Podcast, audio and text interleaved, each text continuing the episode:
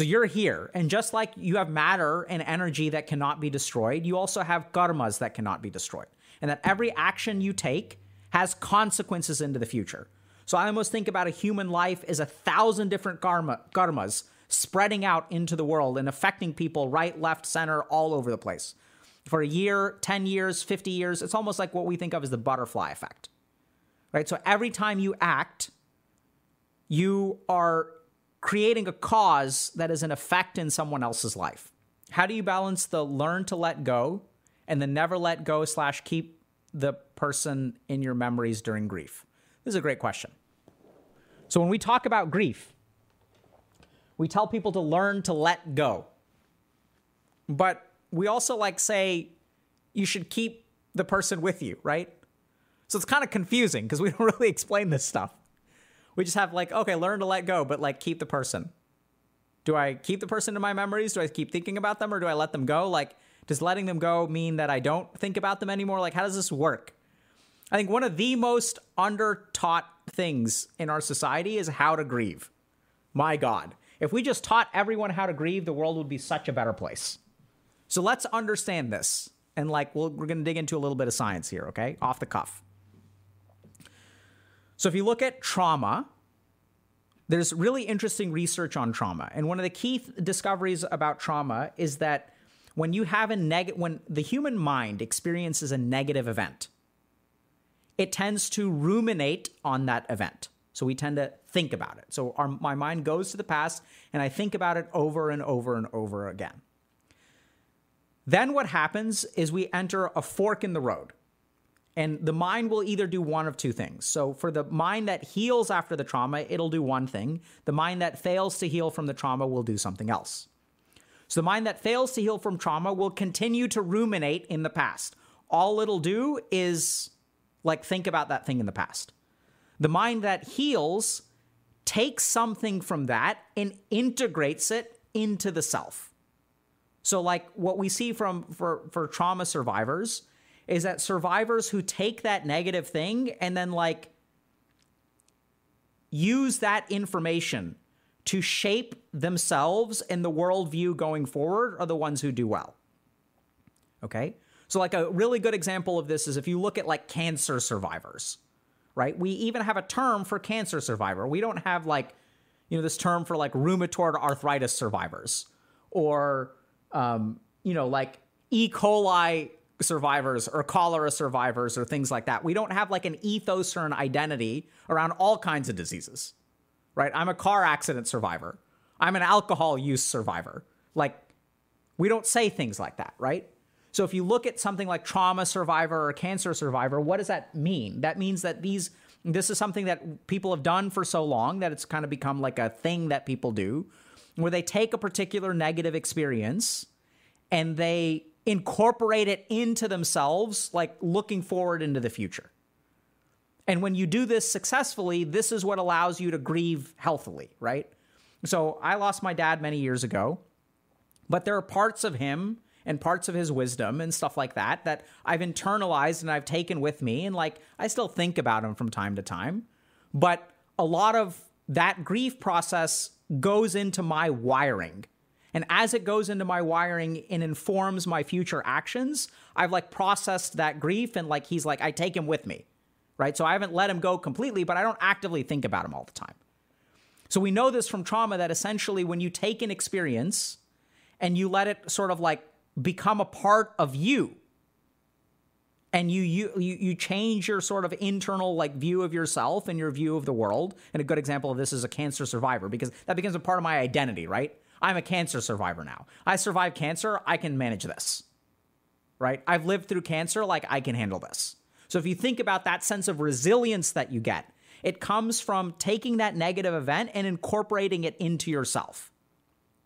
And then when you look to the future, it sort of stays with you.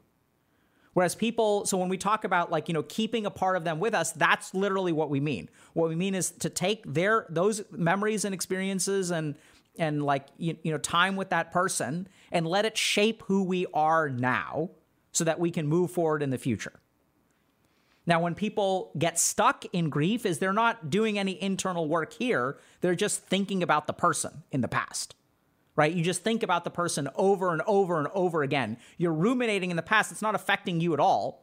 You're not changing who you are as a person. It's not informing the way that you look to the future. It's not giving you any sort of sense of like how you can live in the future. All, all you're doing is your mind is stuck in that rumination in the past.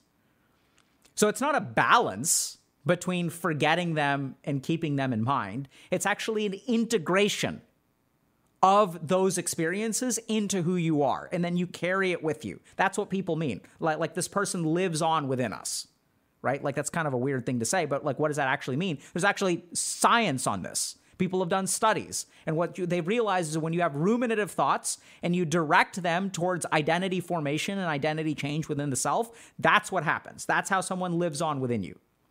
Those are the steps. And when people get stuck thinking about the person instead of about themselves and how that person affected them, that's when they get stuck in grief and don't move on, right? I can't move on. I had a, I fell in love once at the age of 19 and she was perfect and it was amazing. And now 28 years later, all I can think about is that person. That's me being stuck in the past. I'm just ruminating on that person. It has nothing to do with me. So, what we know from trauma survivors is that people who healthily incorporate trauma into their life are the ones that do better. And in terms of grief, it's the same thing. It's incorporating that person into your life. Now, there's another interesting perspective on this. I shouldn't say another, I'd say it's corollary, but from a completely different tradition. So if you look at Buddhism, so Buddhism and the Buddhist belief of karma is a little bit different from the Hindu belief of karma. So the the Hindu belief of karma is that I've got a soul and I rack up all these karmic debts and I people owe me karmic debts and my soul moves from one body to the next and I carry all my debts with me, right? So when a lot of people say, oh, like you can't carry it into the next life, the Hindus kind of disagree, okay? There are different perspectives. I'm kind of simplifying, so caveat there. The Buddhist perspective on karma is slightly different. So they do believe that things from the past uh, from past lives will affect you. There are things from the past that will affect you, but you don't carry your soul forward. You don't carry your debts. So the way that Buddhists kind of think about it is that you exist in this world and this, once again, is a simplification. I'm sure that Buddhist scholars out there may disagree with this. So you're here, and just like you have matter and energy that cannot be destroyed, you also have karmas that cannot be destroyed. And that every action you take has consequences into the future. So I almost think about a human life as a thousand different karma, karmas spreading out into the world and affecting people right, left, center, all over the place. For a year, 10 years, 50 years, it's almost like what we think of as the butterfly effect right? So every time you act, you are creating a cause that is an effect in someone else's life. And that sort of makes sense. Like if someone's, you know, sitting down and they they trip and they fall and they drop all their groceries and you stop for a second and you help them put their stuff together, you've created like an impact in their life. There's a cause and there's an effect. You've like sowed a karmic seed which has some kind of effect. Versus if I feel bad about myself, I make a Smurf account and I poop on noobs all day in my game of choice. I'm also creating a karma, right? I'm affecting the lives of other people.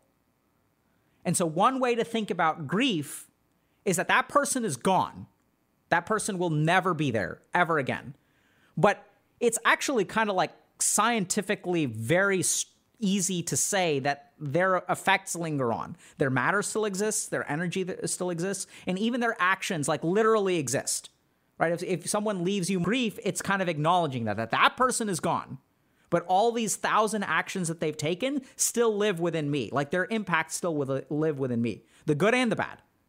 And so then the process of grieving is integrating that once again. It's acknowledging, okay, this person is gone, but they sowed all these karmic seeds which still bear fruit and kind of acknowledging that and that like these are karmas that are left. Maybe they left me money, maybe they didn't leave me money and that leaves me resentful. They said certain things to inspire me, they said certain things to hurt my feelings. They said certain things to emotionally scar me, right? They were not a very good parent and they struggled with addictions themselves. And so I'm going to have to like let go that there's ever going to be like a parent in my life who was like you know perfect and universally supportive or even decent and as you work through that, as you sort of recognize that they're gone, but their karmic seeds remain in this world, you can sort of work through that, integrate whatever you want to, heal whatever you want to, and kind of like move forward. But that's also consistent with this sort of idea that integration of trauma and mourning into the self is how people heal. And we sort of have science behind that. Does that make sense?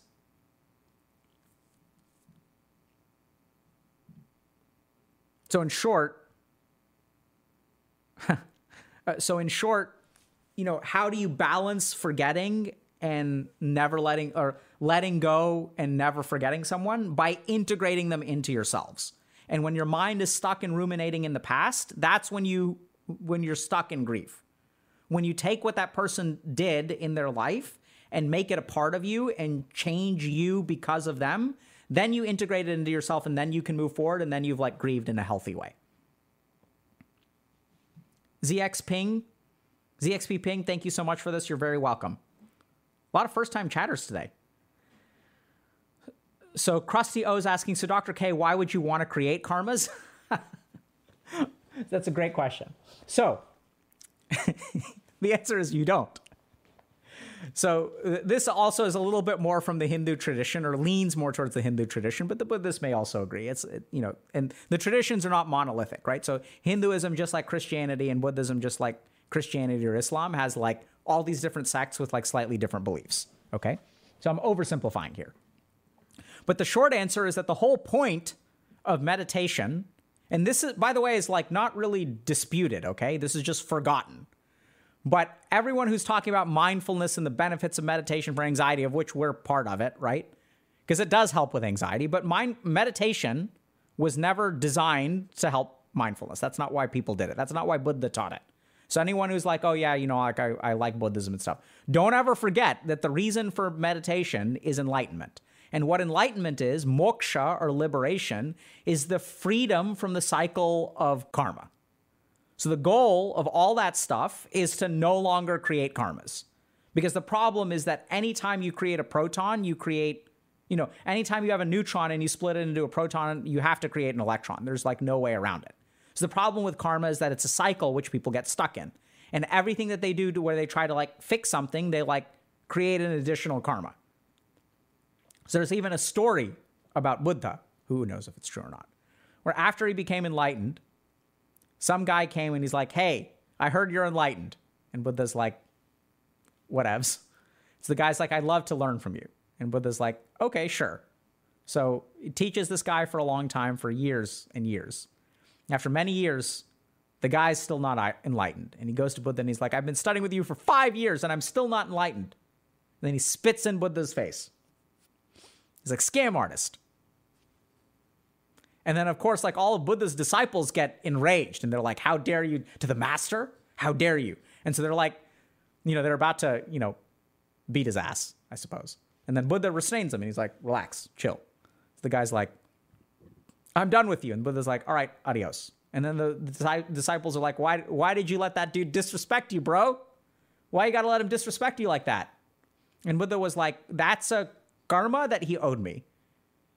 And so now, like, the reason I'm on this earth is like, I've got a bunch of accounts to close out. And like, that one was just closed out. So we're kind of done with that. So that's something that he owed me, whatever. So let him let him complete that karma. We're not going to react to it. We're just going to let him go on his way, and I'm done. I'm cleaning, I'm closing up shop, right? Closing all my accounts one by one. So you actually don't want to create new karmas, in theoretically, in in the pursuit of moksha. Now, personally, I don't believe that for myself and most humans.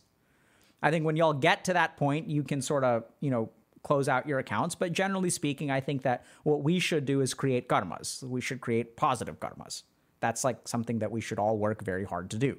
So whether that's tra- uh, planting a tree, whether that's helping out a friend, whether that's helping someone pick up groceries that have fallen on the floor, whether that's not smurfing and playing in the bracket that you deserve to play in, right? You you you do what you can in this world because you're only going to be here for a limited amount of time. So, like, what is the state of the world when you leave it? So, my matter will remain, my energy will remain, and my karmas will remain. So, what kind of karmas do I want to give to the world? Like, I, if I'm just annihilated, even after this life, and there's no segment of Alok or Dr. K that that exists after this, then how do I want to spend this life? I want to try to create as much positivity as I can. Right? I can create negativity, but that's not what I want to do. So even many, many years ago, I had the choice to basically become a monk or not. And I chose to live in the world. And I chose, okay, like, we're going to dive into this cycle of karma. That's a choice that I make. And so either we're going to go the non karmic route or we're going to go the karmic route. And I decided to go the karmic route. And I think that's a good choice to make. But generally speaking, it's not really the end game. You can think about karma is like side quests, right? It's like you can get caught up in side quests until the end of time. And this is this thankfully the world is a place that continually generates new side quests. And at some point we get kind of tired of doing side quests and then you do the main quest and then the game is over. Then you become you attain moksha, you attain liberation, and you're kind of done.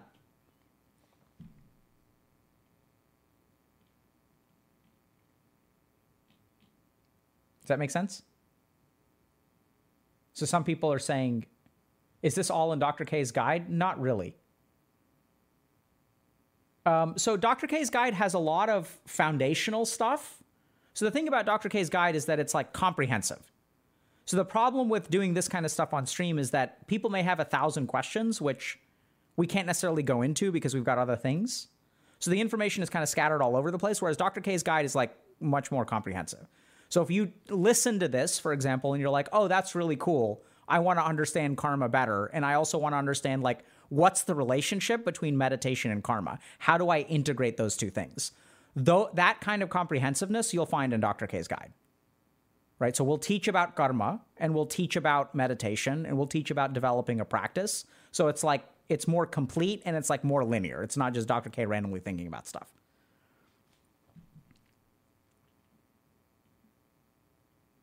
First time chatters.